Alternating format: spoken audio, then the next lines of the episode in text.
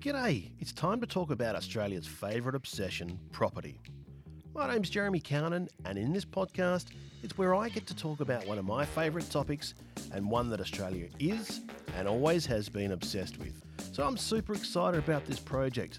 I've been thinking about it for a while. Some might even say obsessing about it, and we're finally here. We're finally out of the blocks, and what a time to be investing, owning, and talking about property. See, there's just so much for us to cover, and my ambition here is to take us all on a journey.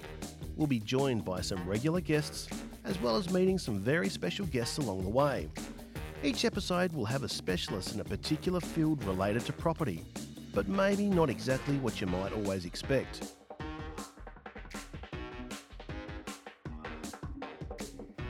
I'd like to welcome my good friend James Pledge to our podcast today. James has been involved in the valuation industry for over 30 years. is a director of Knight Frank Valuations.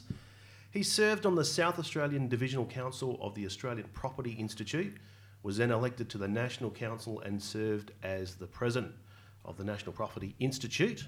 He was recently awarded a Life Fellowship of the Australian Property Institute. James, it's a privilege to have you along. You're a knowledgeable bloke when it comes to the area of valuations, and uh, especially the fact that it's been over the case of a couple of cycles. So, James, welcome to Property, Australia's favourite obsession. Thanks, Jezza. Thanks for having me. Very good. So, the first question I've got to ask is Are you obsessed with property? Yeah, I think I am. I think I am. I, uh, I've always loved, I think it might even be the, the voyeur in me that loves walking through people's houses and seeing how other people live and what they've done to their houses and, uh, you know, just getting ideas about Uh, w- what we could do next. Is it something that gets under your skin, in your blood, that you just kind of can't get rid of? Yeah, I think it is. I think it is. It's it's it's all pervasive. You know, everything we do is somehow linked back to property. You know, it doesn't matter where you live or park your car or or work. That's exactly right. That's the entire theme of our podcast here. Now, the valuation industry, it's a very broad industry. Homes, medical centres, shopping centres need to be valued, aged care, uh, childcare, plant equipment, residential developments, the list goes on and on. Yet you chose to specialise in pubs and leisure assets. Is that a perk of being a director of Knight Frank, or was it a strategic, a strategic decision you made whilst you're at uni studying your um, Bachelor of Business? Um, I think you oscillate to what you love, and I do love having a drink and standing in a bar and observing what's going on. So I think it was only natural that, given the opportunity uh, to to value those sort of assets, I I, I chose it because uh, it's fun. It, you know, yeah. it's uh, it, everybody's having a fun, uh, having a good time in a pub, or if they're staying in a motel, they're either you know on holidays or travelling, and most of us enjoy that yeah, side that's of right. the exactly. different side of your life, different experience. Yeah. When did you decide that property was your thing? Uh, probably not long out of school. I, I was lucky enough to do some working experience with um, Rob Younger and Michael Brock uh, mm-hmm. uh, back in the days. Not many people remember, but it was uh, Brock Younger was a business that was around in the uh, 80s. They're a very big real estate agency here in South Australia. Yeah, exactly. Um, and I, I got the opportunity to work with them when they just went out on their own. Uh, I was in year 10, and uh, I think my job was to go and get the pies and pasties during the open inspections, hand out a couple of brochures, and I really enjoyed that whole experience of, of going through houses and, and watching the sales process and, and analysing what was going on. And given the opportunity after school, I studied uh, for my degree and then ended up uh, working for those guys again. Yeah, right. So you see the property industry from quite a different perspective from what most people do as a valuer. What does a valuer actually do? What is their role? A valuer's role is to interpret what's happening in the market. So, uh, intrinsically, we're looking backwards uh, but with the knowledge of what's happening today. So, to, to put in a simplest, uh, we, we look at what a house might sell for. Yep. We compare it to the property that we're looking at to mm-hmm. value, and we add and subtract uh, value depending on its pros and cons in comparison to the house we're valuing. So, direct comparison, making comparisons, interpreting the market is the simplest way to, to describe valuation. Because that's one of the things that sets property apart. That it isn't a homogenous asset like, um, you know, BHP shares or, or copper or or anything else that you want to look at. You know, every every piece of property land has its own individual locational advantage and disadvantages, and so from that point, it's you know it's not necessarily. Uh, it- well, I'm trying to ask: Is it a science as much as it is uh, an art form? I think in um, residential property, it's it is a bit of an art form because there is so much emotion tied up in buying a home. You know, the, the how, how do you measure the emotion of somebody whose wife standing next to him at an auction and says, "I really want this house. I just Yeah. want this house," Yeah. as opposed to the more clinical um, approach of a commercial investor who, who is looking at the bare numbers. Th- There may be some emotion in, in terms of you know the market's hot, the market's not, Yep. but it's not that that um, pure uh, family emotion that, that comes with, with buying a home. So th- there is there is a lot of science, but you can, you you can't measure that emotion as accurately as, as you can a um, you know a yield or a Yeah. or a return on a share. and especially with those sort of more clinical styled assets, the the input costs, you know, are much more known, isn't it? You, you know what your cost of borrowing, what your cost of funding is, Yeah. um, as opposed to whether how much someone's leveraged, and as you said, the emotional attachment to it. Yeah. Um, so, can you describe the sort of work that your business does, Knight Frank? Can you tell us about Knight Frank? Yeah, in, in uh, and my business um, is is predominantly uh, South Australian, the one that we're involved in. Um, we value everything from sheep stations, cattle stations to planes, trains, automobiles, yellow uh, metal, you know, digger, diggers as the Yeah. kids would call them. Um, My boys love those diggers. yeah, one of my sons wanted to be an orange digger driver. Why, why orange? I'm not sure. Uh, at, to pubs, clubs, motels, and then more traditional real estate, office buildings, industrial, retail, shopping centres, um, hospitals, health and aged care, and then we've got a, quite a large team who just specialise in residential homes. So the full gamut, anything to do with real estate, we generally touch. Yeah, okay. And Knight Frank itself um, is a international firm. Um, where does it sort of have its origins? And tell us about Knight Frank itself. And, and I guess where I'm leading to that too is I want to ask you then about um, the logo of Knight Frank, which I think is really quite a fascinating little piece of trivia. Yeah.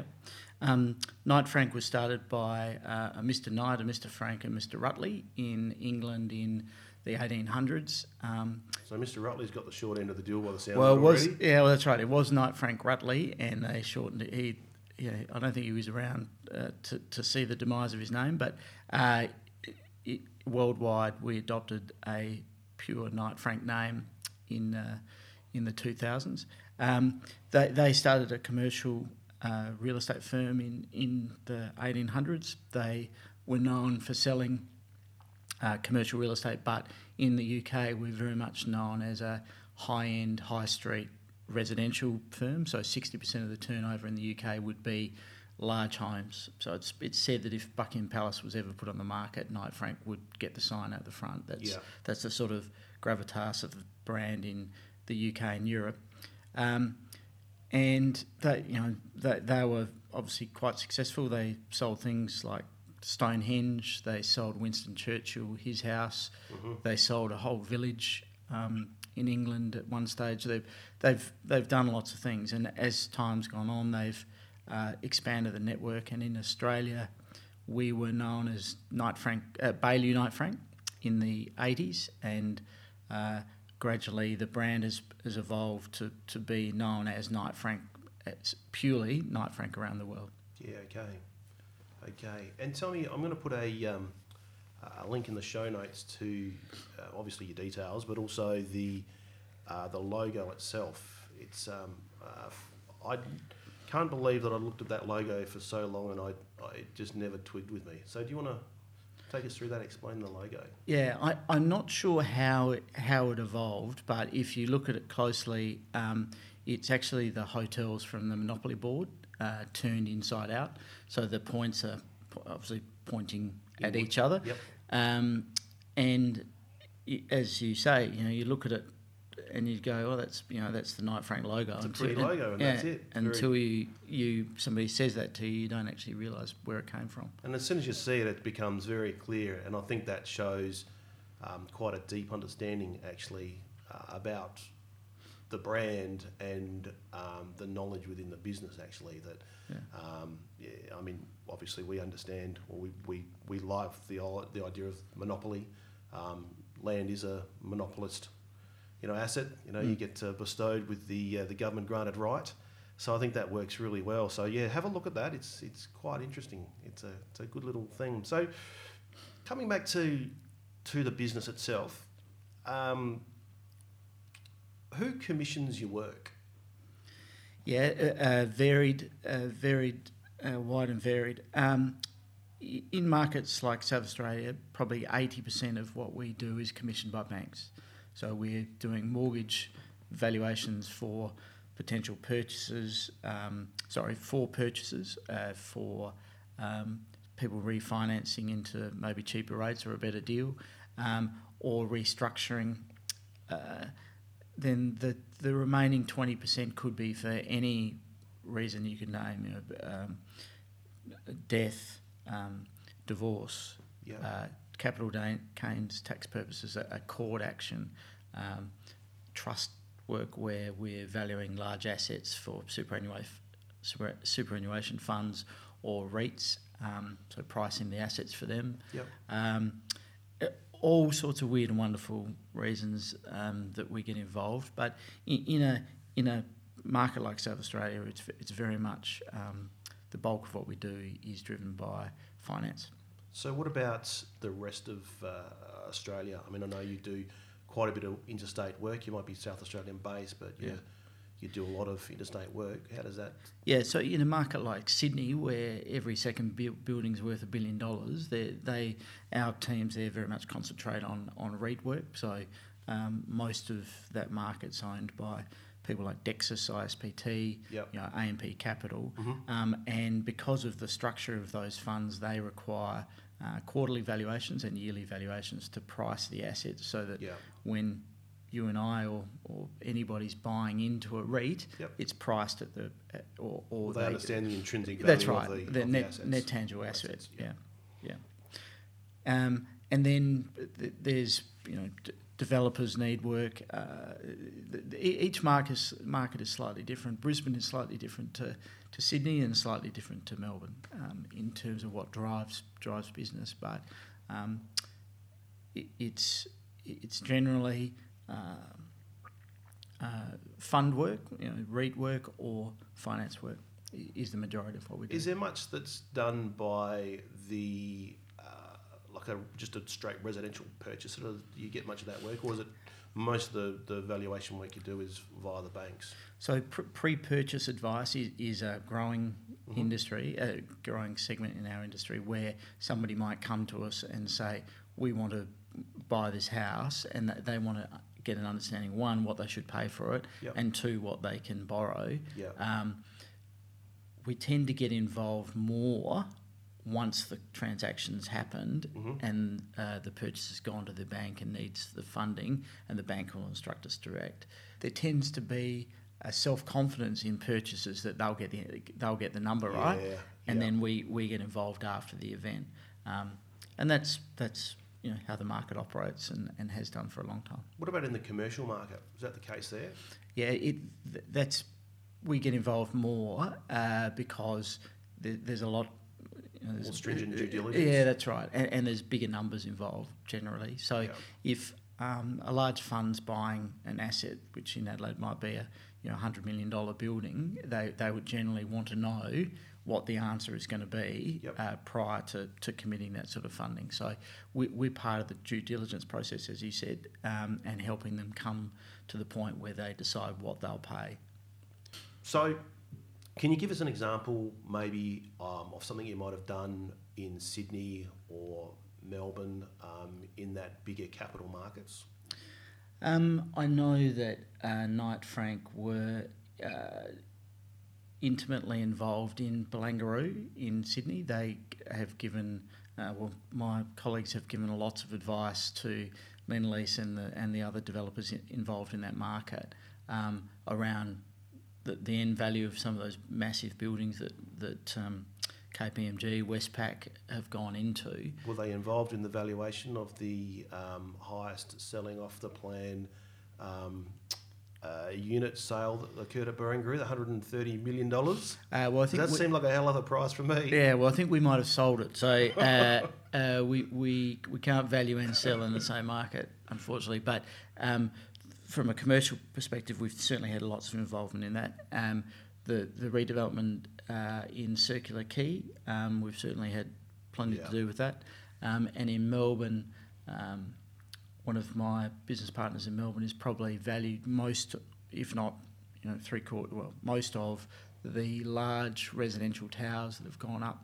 Yeah, okay. Uh, in Melbourne, um, he's you know, he's well known in Melbourne as, as the, the, the best valuer in that residential. The Tower King. Yeah, that's right. From a um, from a commercial point of view, uh, how would you go about doing? How would you go about? Uh, how would you go about creating a valuation? Yeah, um, so that's that's a really broad question uh, because every asset is slightly different.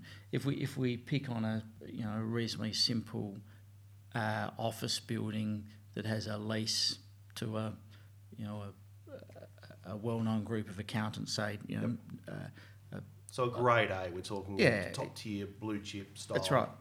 Investment um, asset. That's right. So th- there's there's two two basic methods for, for an asset like that. If it if it was um, say fifty million dollars, we'll just pick that as a as a, a price point.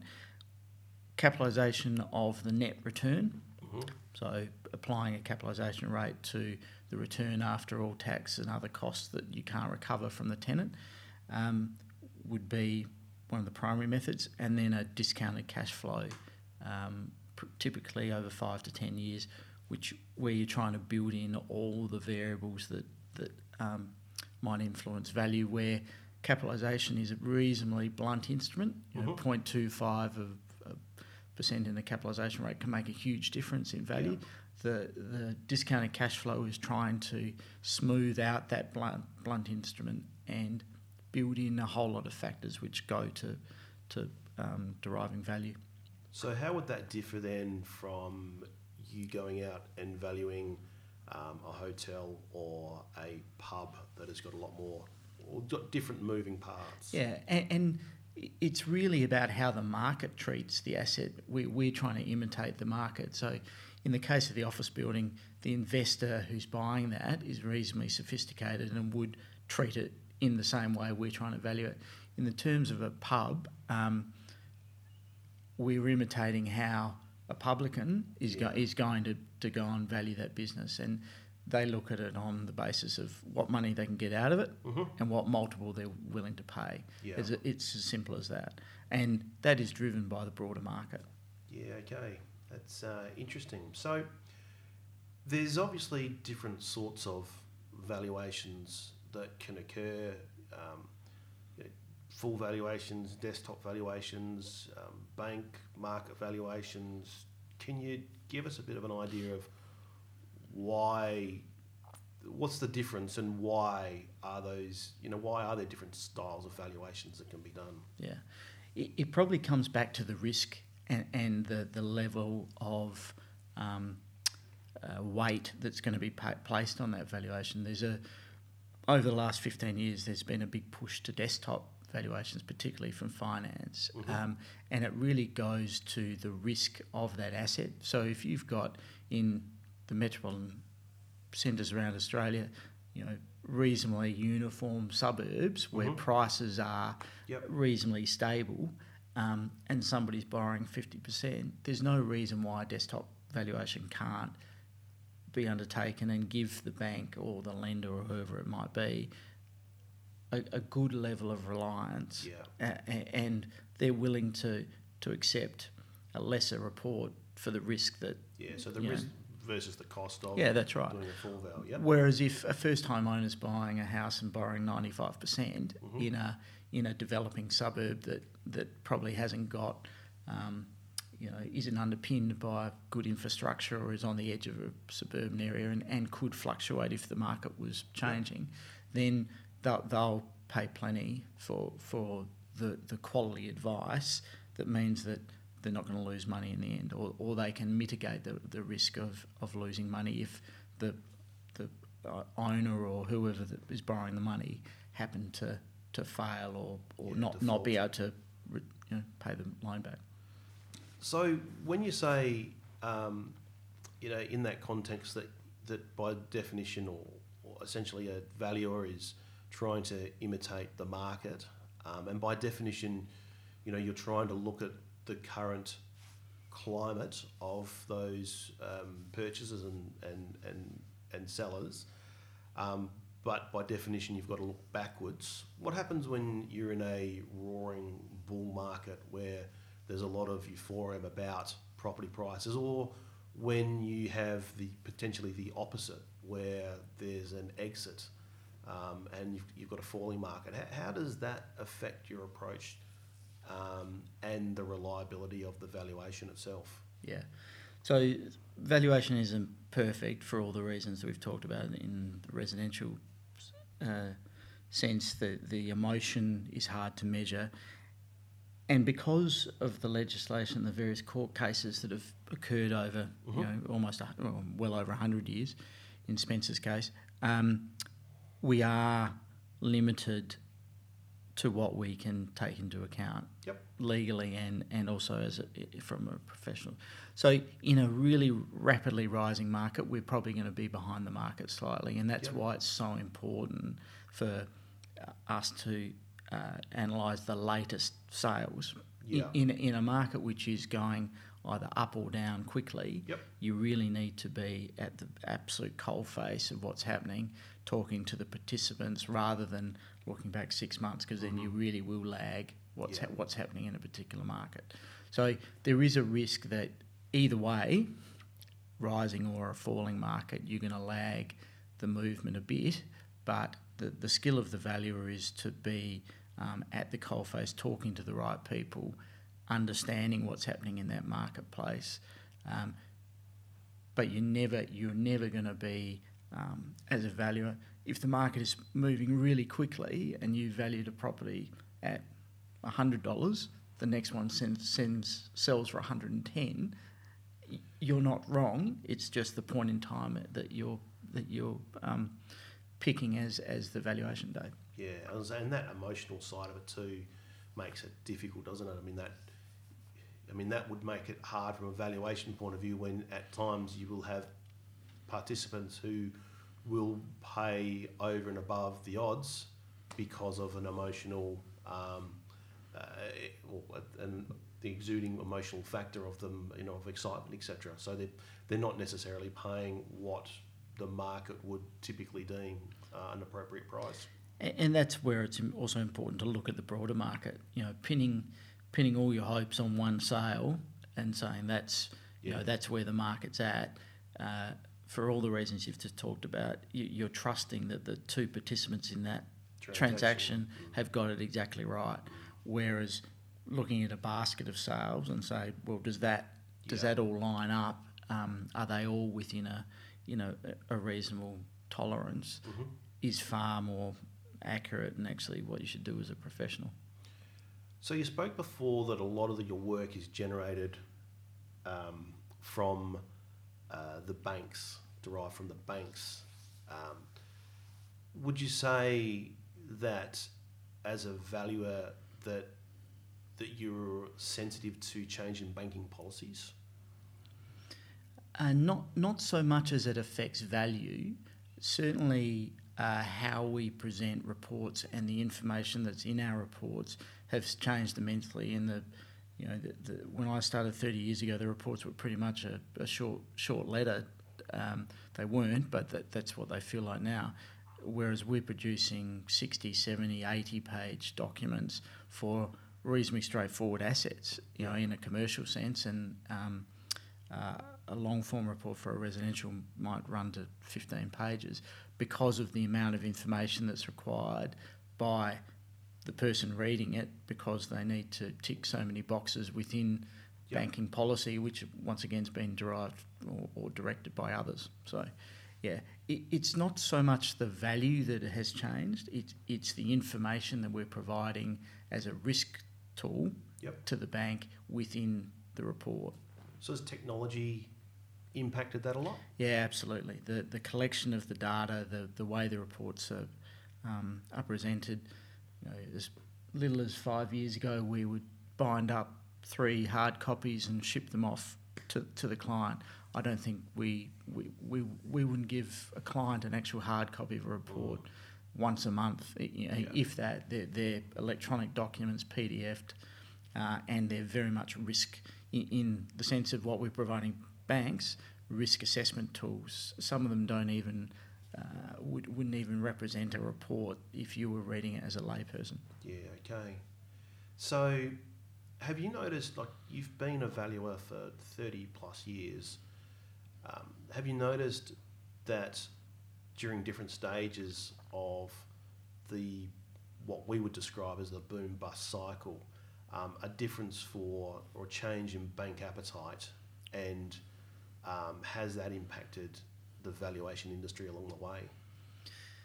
Yeah, I think probably my observation of of the bank's behaviours during a boom bust cycle is they generally hasn't haven't got it right. Mhm. Um, and, and I'm not being critical. It's just how the cycles seem to roll through Yep. large organisations. So at the top of the market where everybody's going gangbusters, sales tends to override credit. Yes, Uh, exactly when credit should actually be overriding uh, sales. overriding sales, and at the bottom of the market where the risk of further falls and the risk to, to the banks is probably at its least, Mhm. um, credit gets hold of the bank, and you know we're not lending, and we you know Yeah. we're, we're looking at things a lot deeper than we might at the top of the market. And if you think that through, it's the complete opposite of what should be happening. Yeah. Um, but it it seems to happen at, at each cycle. Yeah, I mean, we see it and understand it from a almost a, I guess, an anecdotic sort of um, uh view, whereas you actually get to see it occurring. I mean, you, you know, have those cold-faced discussions with the banks and, and credit every day of your life. So it's interesting that um, um, that, that, that that does occur. Um, so let's draw. So let's sort of draw this all together. Um, James, just before we wrap up, I've got to ask you you've been around for a long time. What are some of the very strange assets that you've been asked to value or have you seen being valued? Well, I think the probably the first thing that I ever got sent out to do was a uh, acid dumping pit in uh, the back blocks of uh, Salisbury. Uh, and I'm, I'm not sure that the, my boss at the time actually knew what it was when he sent me out there, but I, it was almost like something out of the movies. You know, the guys sitting there aging before your eyes uh, as people were dumping acid into a hole. Um, and I'm not sure I actually knew what I was doing, and I'm pretty sure I didn't get it right, but it was an interesting experience. Prob- and and more recently, we've been asked to value the rights over a phone tower, which actually stick into some common space in Australia Corp. So how, how do you determine who should get income from a phone tower that is actually rooted in somebody else's land, but invades the, the air rights of a, of another of another owner. Yeah, so um, there is always something that comes along that you shake your head at and go, how how how am I going to treat this? That's actually a really good way to actually wrap this conversation up because it sort of shows, um, you know, there's so many different facets from a valuation point, and there's so many different assets that can intertwine and interlock. Um, I mean, my hope is that you know you're not a stranger to our show. That we can have you and also some of the specialists within your team actually back to talk about some of those things that um, you know talk about you know water rights and air rights and and and farming agricultural land and how those valuations are derived and and the impacts of them and also how those sectors and the markets actually are moving um, you know in accordance to their own cycles um, outside of what we traditionally think is the traditional property markets or residential property markets, I should say. So um, I'm really looking forward to having you back. Um, if people want to get in contact with you to discuss valuations or have any questions to you, what's the best way of getting in contact with you, James? Uh, best way is to to uh, look at our website. Yep. Um, my details are in there. Uh, it's not the easiest thing to navigate, but uh, you will find us. Alternatively, um, Knight Frank, South Australia. Um, it's in the phone book. We'll um, I'll drop all the uh, all your details in the show notes below, of course. Um, I look forward to having you again. There's obviously a lot for the valuation space that we really want to cover off. So I thank you for your time. Um, also, thank everyone else who's joined us in our podcast today.